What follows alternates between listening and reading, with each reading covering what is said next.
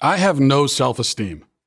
I'm not saying I dislike myself or that I have a problem with my self image, and I don't have low self esteem. I'm just saying that I have no self esteem at all. Why? For the same reason that I have no pet unicorns. Self esteem is a fantasy, it's a meaningless fabrication that exists only in your imagination. The dictionary defines esteem this way to regard with admiration. Self esteem, therefore, means to regard yourself with admiration. But is that how we should see ourselves? If someone asked you who you admire, would you really want to answer, Well, I admire myself? Would that be a good thing? I would say no, emphatically.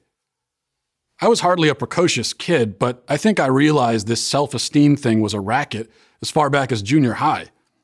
I remember when the guidance counselor at my school handed out a worksheet and asked us to rate our self esteem on a scale of 1 to 10.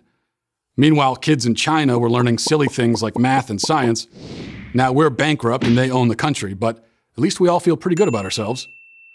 In any case, there we were, facing the important task of arbitrarily quantifying our egos.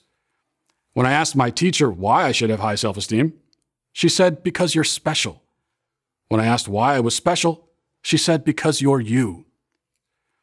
I found this an odd statement at the time, coming as it was from the woman who had just given me a D on my last math quiz.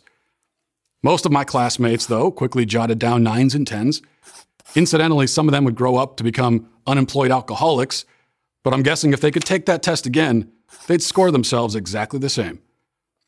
See, that's the whole point of self esteem to be proud of yourself even when there's no reason to be proud of yourself.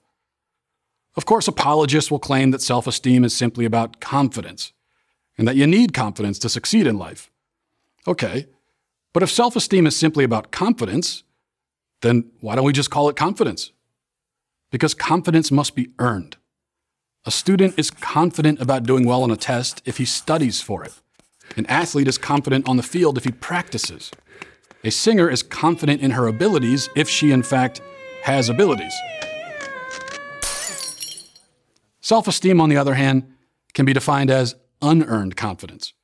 The person with high self esteem, also known as a narcissist, feels good about himself on the basis of nothing. We may ask him, Why do you esteem yourself?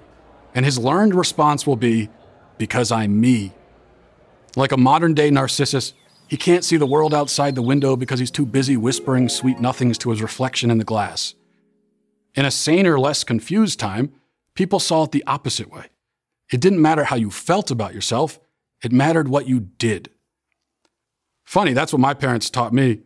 I remember one time explaining very carefully to my dad that he couldn't expect me to do my math assignment because math made me feel bad about myself. In return, he suggested that maybe I should study more, and then math wouldn't make me feel so bad. But in the meantime, he said, it doesn't matter how you feel. Do your homework. Doesn't matter how I feel? What a scandalous notion. I probably should have called social services.